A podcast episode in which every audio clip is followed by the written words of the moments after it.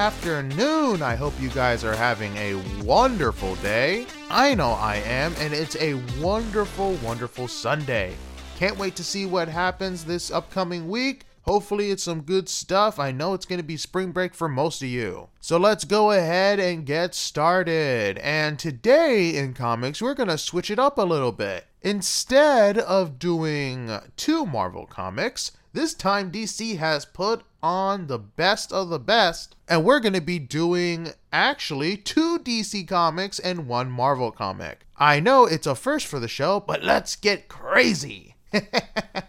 Anyway, first we're going to be talking about Adventures of Superman, Jon Kent issue number one. So the comic starts with Superman badly beaten and hearing a voice asking if he's going to run. And this isn't Jon Kent Superman, this is Superman Superman. He responds no, and the voice reveals to be Ultraman, and he kills Superman of this universe it's revealed that this isn't like the main Superman. This is just a uni- uh, another person from a universe, and he basically, once he's dead, Ultraman goes and says, "I'm going to kill another." Meanwhile, in Earth Zero, Jon is loving that he has his secret identity back. I mean, who wouldn't? And he's hanging out with his boyfriend. His boyfriend sees a shooting star, and Jon sees that it's not a shooting star, but a satellite falling from the sky. Several, actually. He calls Oracle and tells her to call the Titan since the Justice League is off world.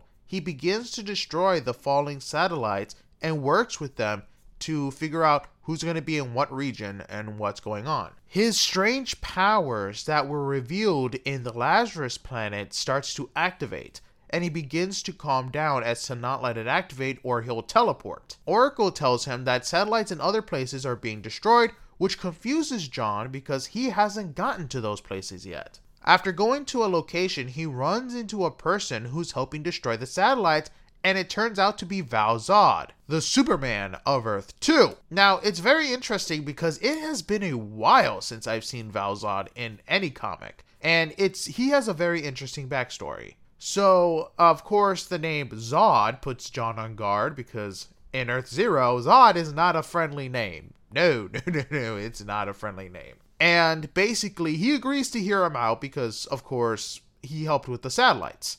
So it's funny, they also joke about, oh, it would have been funny if I attacked you and it would have been a misunderstanding and all that stuff. So I love how it already makes fun of that cliche. He meets with his red tornado and they go to someone who can vouch for him, which was Mr. Terrific, since Mr. Terrific spent some time on Earth 2. Val Zod reveals that Ultraman has been going around the multiverses killing Kal-El, well, Kal-El's everywhere, and has a device specifically attuned to him to weaken him. Which makes sense because Ultraman has never been that much stronger than Superman. So he basically explains this to Lois, who's also there as well. And he wants Jon Kent to help him take out Ultraman because, one, he knows that Jon uh, has had dealings with Ultraman is the reason he was trapped for years, and two, the device isn't attuned to Jon Kent. Lois comments that they've been watching them for a while since they decided to approach when Clark was off-world, and they uh, they they don't deny it. They say yes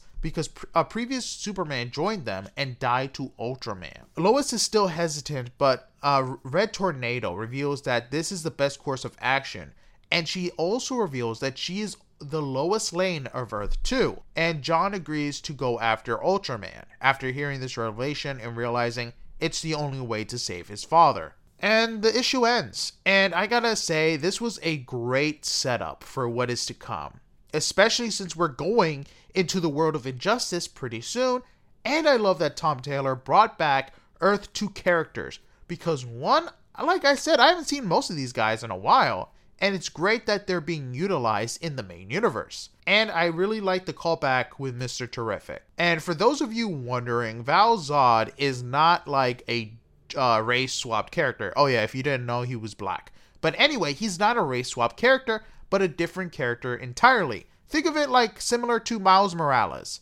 So basically, during the destruction of Krypton, uh, he basically escaped with everybody else. So he is someone who survived with Kara and Clark. And despite the name, he's actually not related to General Zod at all. And during Earth 2, Apocalypse invaded, and basically Wonder Woman was killed.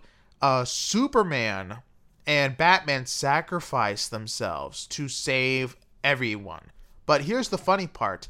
Uh, during this entire thing, well, it's not really funny. It's kind of sad. Lois was actually killed during the first wave. His her father uh, put her mind into Red Tornado, so now she is the Red Tornado of that universe. Very powerful, actually. So it's interesting. And when it came to Val Zod, he was in a bunker similar to Clark in Flashpoint, except uh, when they found him, he wasn't malnourished. He was just kept under wraps just in case Superman ever went evil. The funny thing also was, Val was a pacifist. Yes, it took him a while to build up the confidence to be like, all right, let's fight. But anyway, it's a great read.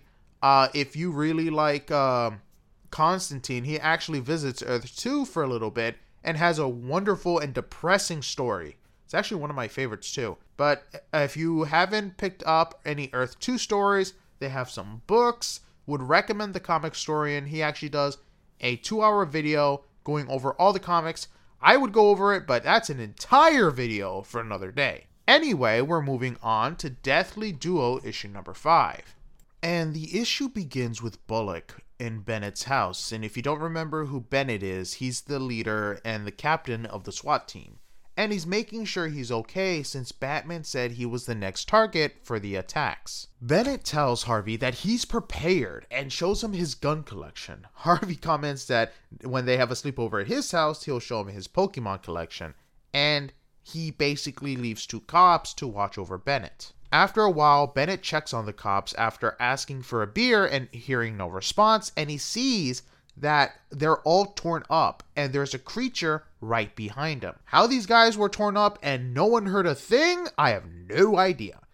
Anyway, the comic shifts to Batman explaining what happened during the hostage situation with the Joker. And he basically explains how much of a disaster it went with so many casualties. He explains that the Joker rigged the church with C4 and grenades and when the SWAT team broke through the windows, it set everything off. Batman got people into the armored vehicle, as many people as he can.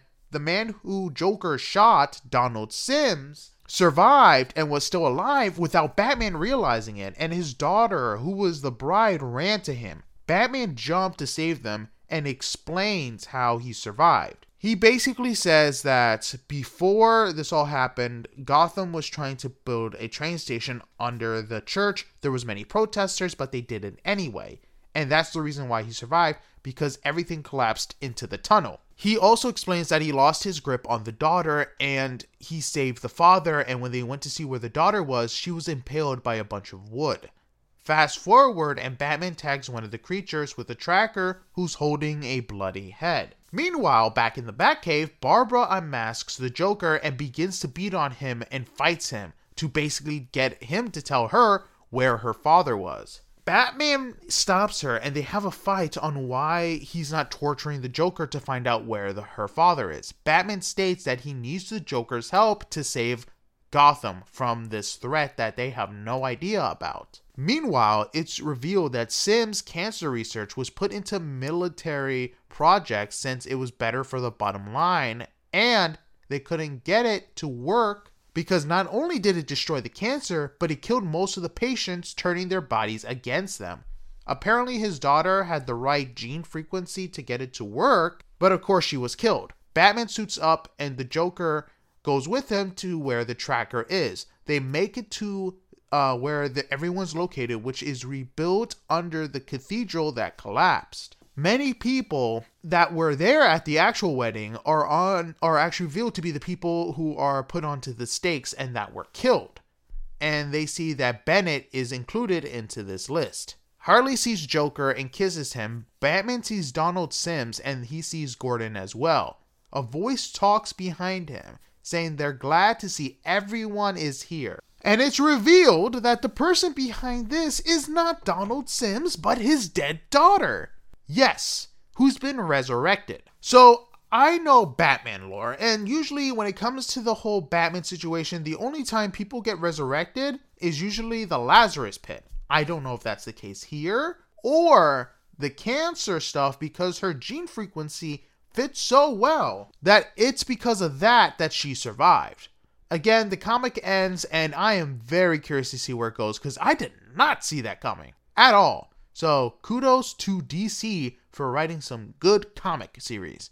And the art is still fantastic. So, can't wait to see what happens next in the next issue. So, moving on to Marvel, we're going to be talking about Predator issue number one. And this actually begins similarly to the 2010 film, with people being thrown off of planes on a distant planet. Sadly, there's no Adrien Brody to help anybody, but a lot of people are getting slaughtered left and right, and some of the survivors manage to escape and find a bigger group. They all introduce themselves, but find out something very interesting, which I thought was very creative. While talking, some of them reveal information which others say is false because I think one of them mentioned uh, Costa Rica or a country, and they're like, What are you talking about? They disbanded like 30 years ago. It's no longer its own country. And some people are saying facts that one person's like, I have no idea what you're talking about. And when they say what year they think they're they're from, it's revealed that someone thinks they're from the 80s, the 90s, 2042, 2018, and it's revealed that these predators have been stealing people from different times and keeping them under ice. Yeah, so they didn't give predators time traveling technology, so don't worry. They just basically put them in um hyper coma and hydro sleep. That's what it is. Hypersleep. Just like the movies in Alien, and then woke them up to play the game. Two people are actually a part of the organization from the um, 2018 film. Why they decided to make that canon continually, I have no idea. But anyway, they tell everybody about the Predator and they agree to stock up on supplies. They go back to where the massacre happened and uh, grab some bullets, and they see more crates falling from the sky, and they go to investigate. If you remember the 2018 film, you know why these crates are bad. They see that these crates held something that was alive, and an alien creature, not the xenomorph, different alien, attacks them. They manage to bring it down, but not fully, and then a predator arrives, kills the creature, and kills a couple of the people. Before the predator can kill anybody else, it is actually killed itself with a future looking with a futuristic looking weapon and someone who tells them that if they want to live, they need to follow them. And it's two people there. And the comic ends. And you know what? I thought it was actually very creative. It's an interesting start. The artwork is okay, but I thought taking people from different times, putting them into hypersleep, and then hunting them was actually something I would have mind seeing in the movie. That would have actually made some from interesting dialogue. Heck, I wouldn't be surprised if they used that for the sequel. But anyway, that's it for comics. We're going to be moving on to TV shows. And for those of you who are super happy about this news, I am too. So, Batman the Caped Crusader, for many of those who remember, was canceled by HBO Max and was a project that was going to be the next animated series. Now, it's actually found a new home on Amazon Prime, which is kind of funny because you figure it would fall under, I guess, HBO since Warner Brothers owns everything, but I have no idea what they're thinking. But anyway, we're getting it on Amazon Prime and it's greenlit for two seasons. And Tim Burton, Matt Reeves, and J.J. Abrams apparently worked on this show and is now coming and I can't wait to see what animated universe they've created and I'm curious to see who's going to voice this Caped Crusader since uh, Kevin Conroy has passed. Yeah, that's uh that's still hard to hear. I wonder who's going to be playing the Joker. So because if you think about it, the animated films are such a big part of the whole Batman experience. Each animated series has brought something great to the Batman lore, adding to the characters, and even going as far as to create new lore for some existing characters. Case in point, the animated series. Before the animated series in the 90s, Mr. Freeze was just a regular stand up, oh, I have a freeze gun, do this. But during the animated series, they went farther and gave him the background with his wife. So who knows? We might get something really great after, uh, in this. I can't wait to see it. Moving on, The Last of Us episode 8 called When We Are in Need was amazing, and I have been anticipating this episode for basically the beginning because it was basically a turning point for Ellie. And Bella Ramsey just showed off the raw emotion that Ellie was feeling in the video game during this moment. I really liked how it showed the houses, how Ellie met with the preacher, finding out that they're all from the same group from the university and that Joel killed one of their own. I really liked how they still presented the preacher as like the bad guy. And you get subtle hints on why he's bad. And I love the fact that Troy Baker was also in the episode playing his right hand man, and I think Troy Baker did an excellent job. One thing I did love was the fact that Bella Ramsey, especially during the scene where the knife, where she's basically cutting into this guy, you could see that raw emotion. You felt it too. I thought it was brilliant. I thought it was really great. All the acting was fantastic. And I gotta love Joel, man. When he captured the two people and basically was like, hey, if you point to this location, it's not the same, I'm gonna kill you. And after po- letting the guy point to the location, he kills him and basically kills the other dude. He says, "Oh, I believe him." And it was just so funny. I kind of wish there was more infected. That was the only gripe I had with the episode. I get that they're on a budget, so they can't have infected like in the video game where every corner your turn you got to fight a clicker and all that stuff. Uh, surprise bloater.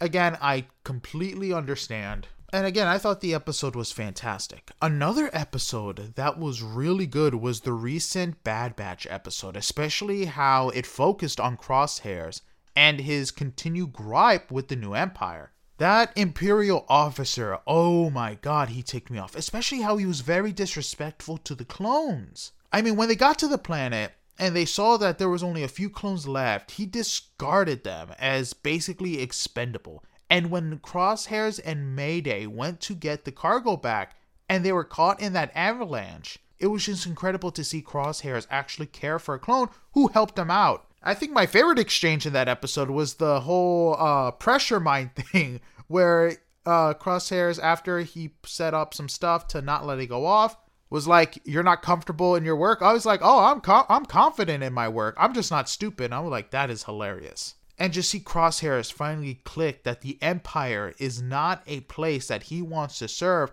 especially after that officer, after carrying that clone all the way back just to have him die and be refused help. I just loved it how he clicked and shot that officer. Kind of reminded me of um oh what's call it? What was that?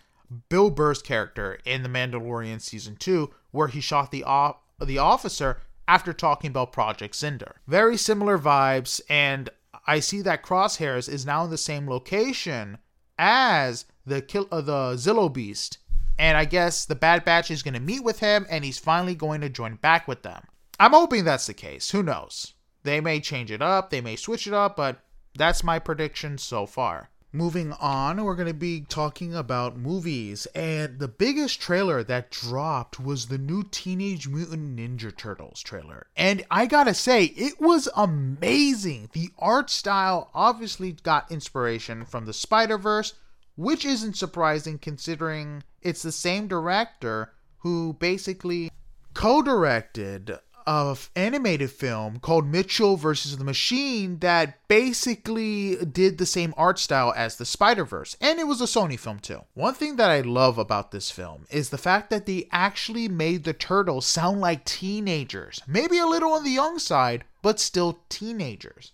And I love the fact that they got Jackie Chan, uh, Esposito as um, Baxter. I thought that was brilliant casting. And I know the Shredder isn't going to be in the movie, but I really like the fact that he's probably going to be hinted at. I mean, Shredder is a big part of the Turtles, so I'm glad that they're not doing the same cliche where he's the same villain in every movie they faced. Especially ones that have gone to theater, it's always something about the Shredder. Well, maybe not really, because the 2007 animated film wasn't about the Shredder, but still, it was pretty good. Moving on, Mario Day was a couple days ago, and I gotta say, they finally released a tr- final trailer for the Mario film. And while it did reveal a lot of stuff, I did love the fact that they showed Donkey Kong getting powered up by the fi- Fire Flower, which was really cool and something I did not expect to see. Because the only time we've seen people get powered up by that is usually in Smash Brothers. And one thing I did love was uh, the fact that we saw the implementation of Mario Kart and how they're going to do it. And I saw a few extra places from Mario 64, which is my favorite Mario game. Yes, it's my favorite Mario game. If it's not yours, again, it's my opinion. Just saying. Just saying. Anyway, I'm super excited to see the new Mario uh, film, and when it comes out in April, it's gonna be fun. Moving on to video games. Suicide Squad Kills the Justice League has been delayed until late 2023. Yep, it's been delayed, and I guarantee you, I guarantee you, the fan backlash had something to do with it. Yeah, not a lot of people were happy about the tr- gameplay trailer that was released, and rumor has it still that it's probably going to be pushed back further to 2024. I am very curious to see how they're going to change things because remember, if they're moving it to 2024, that's not like, oh, we're going to fix a few bugs here and there. That's like we're actually going to make some serious changes. And I really hope that the changes that they make won't make the game dull and empty like Gotham Knights. And I really hope that Rocksteady basically turns this game around and makes it something that everybody wants to play because live action or live service games are not the way to go, especially for a series that takes place in the same universe as the great Arkham series. I really hope this game turns around, turns out to be really fun and really amazing. Because honestly, with this being Kevin Conroy's last uh, video game as the Batman, it would be a really great send off. Uh, moving on, Fortnite's new season has dropped, and it's actually been very interesting. The new city is pretty fun, pretty spacious, kind of gives you a cyber punk vibe. I'm really loving the kinetic blade. I really am. It's so much fun to use. And one thing I love is the new boss. Uh, what's his name? High Card. And the new collab skin that they're going for for t- Attack on Titan is really fun. I really like it. I'm kind of sad that we have to wait 36 days to get Eren Yeager, but I wonder if they're going to add any other Titans, the Colossal Titan, the Armor Titan, or anything in between. Or I wouldn't even mind a Levi skin because that dude is amazing. So I'm super excited to see where they're going with that. I wonder for like an anime super, they're going to have you transform into a Titan. How they're going to implement that, I have no idea. Maybe they'll like I'm trying to think. Do any of the Titans really have a long range attack? I don't think so. I mean, they could probably get you to grab like the ground and a boulder and throw it at somebody, or I don't know. It's something that Fortnite exceeds in when it comes to making things creative. It's probably going to be OP, but it's going to be creative. Uh, moving on to Paul Phoenix.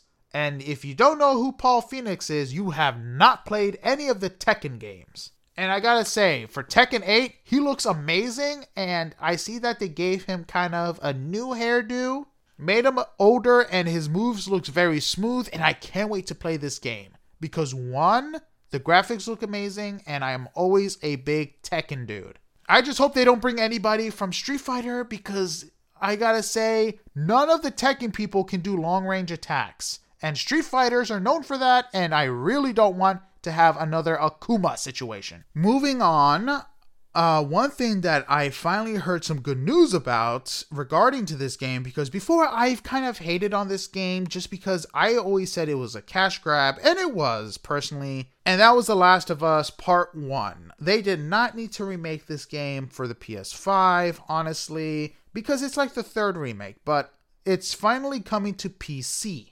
Which honestly is a good thing because it hasn't been on PC before, and those who want to experience the video game are now able to. And it's going to be available March 28th, which is a couple weeks after the show ends. And I think it's really great that they're doing this because, one, it's coming off the hype of the show, and you know it's going to sell a lot of money. Heck, it's probably going to fund part three. I guarantee you, part three is coming. They said they may not be working on it, but we all know that's a lie. Watch, next year or two years from now, they'll have a showcase on it, surprise trailer. I'm just saying. It's really, really unlikely that they're not working on part three.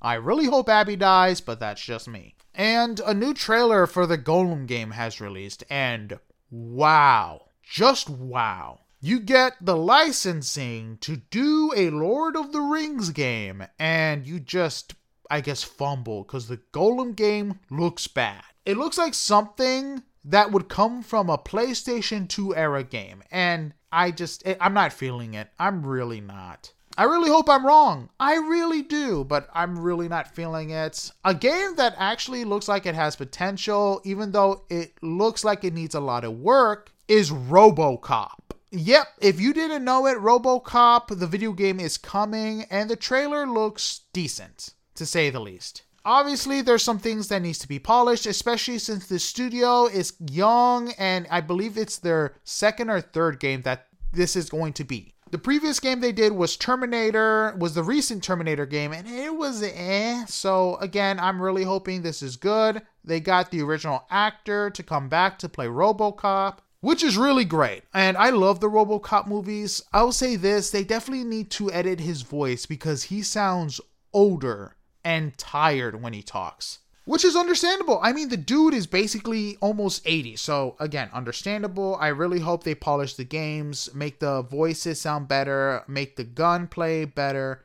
I'm just hoping it's really great. I know it's coming to wishlist soon, so crossing my fingers for a great, great game. Uh, the demo for Diablo 4 is out for anybody who loves the Diablo series, so definitely go on their website to check out how to join, and hopefully you love the demo. Speaking of demos, Resident Evil 4 demo is out, and a lot of people are loving it. It's called the Chainsaw demo, I think. And I haven't played it yet. I've been busy playing a bunch of other games, but you know I'm going to be getting this video game. I love the Resident Evil game, so I can't wait to play it, and I can't wait to experience Resident Evil 4 since I've never played it before. So, super excited. Another game which I'm super excited about is the new Dragon Ball game. Dragon Ball, which uh, people are saying and dubbing Budokai Tenkaichi 4, the next game in the series. And I gotta say, I'm excited about it because it's been 16 years since the previous entry. Now, I really wish it was Raging Blast 3, but since the games are very similar, I'm happy either way. I'm going to be praying and hoping for a huge roster and hoping that it goes from Z to the recent superhero movie. And I'm really hoping them to expand upon it, to build us a great game where we're going to be able to play against other people in the combat because honestly i miss that. Playing against other people because i know xenoverse you can build your own character fight using characters but this series and raging blast was where it was at. You had a problem with somebody you wanted to prove someone was stronger you got onto this game and you fought them. Oh it was so much fun and i really hope they add some of the effects that they had in the series before like if you were Vegeta and you got injured in Super Saiyan and you reverted back to uh, your regular form, he was injured. Like you can see his uh, armor was torn. He was grabbing his arm. So again, I'm really hoping they add those little things here and there. I really can't wait for everyone to get carpal tunnel, spinning the analog stick, trying to win in the ultimate battle between probably a Kamehameha and um special beam cannon. That would be pretty cool. Anyway, uh, that's it for video games. Moving on to nerd theories. And for my nerd theories, I actually wanted to talk about Rocksteady because I really think there's stuff going on in the background. And like I said before, I want to say, and this is my theory, that Warner Brothers, especially with Discovery, taking the helm with a lot of stuff, is beginning to crack down on what they want and what they think is going to make the most money. Because think about it Discovery and Warner Brothers merger took billions, and for them to go and push for a live service game makes sense. Because that type of game is always going to make money or attempt to make money. They're going to monetize everything. And with Rocksteady's previously saying they're not going to add loot boxes, and it's revealed that loot boxes are a thing, I don't know. I really don't. I really hope with the recent backlash that it gives people enough room to be like, you know what?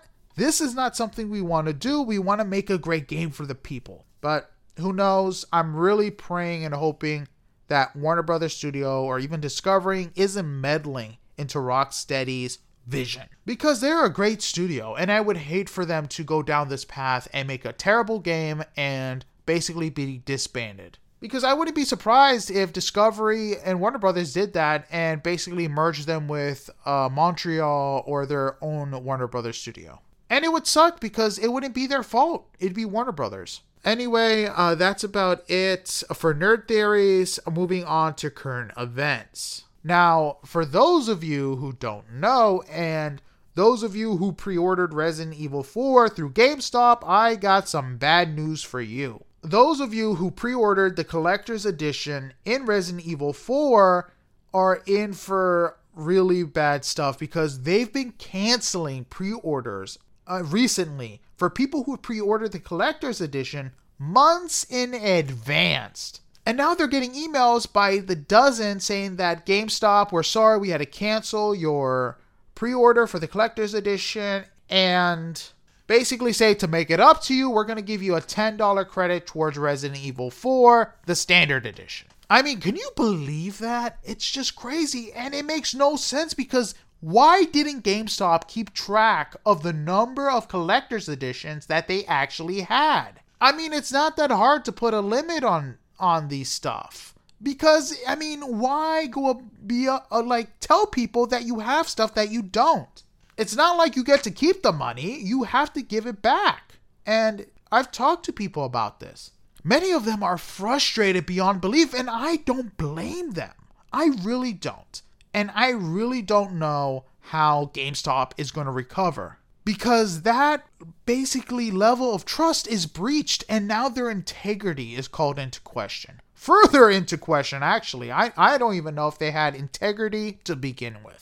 So I'm really sad to hear about the people who are being affected by this, especially those who've pre ordered the collector's edition and have each one from the previous games. Because to a lot of people, this is their life. They look forward to the collector's edition. They look forward for Capcom to give them something unique that they can call their own. And hopefully, some people are able to go to other retailers and get the collector's edition from them, and hopefully, everything works out pretty well. But that's just me, hopefully, wishing for them to be off to better standards. But again, it's GameStop, so who knows? Anyway, uh, that's it for current events, and that's it for this show. I can't wait to talk to you guys next week about the cool new stuff. I'll be going over both Mandalorian episodes, and next week I'll be going over The Last of Us season finale because that's airing today and I'm already looking forward to it and I'm dreading season 2 for what's to come.